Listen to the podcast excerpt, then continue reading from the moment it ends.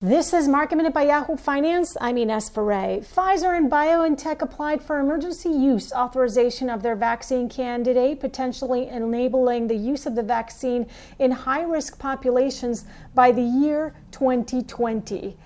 Today, the markets were slightly lower with the last hour of trading and the Dow down about 200 points. The Nasdaq and the S&P slightly lower, though the Nasdaq was the better performer of the major averages. Workday was under pressure today after warning that the pandemic could affect the software vendors' demand in 2021. Foot Locker beat on the top and the bottom line for its latest quarter as same store sales rose 7.7% and back to school demand was strong even though it kicked in a little later than usual.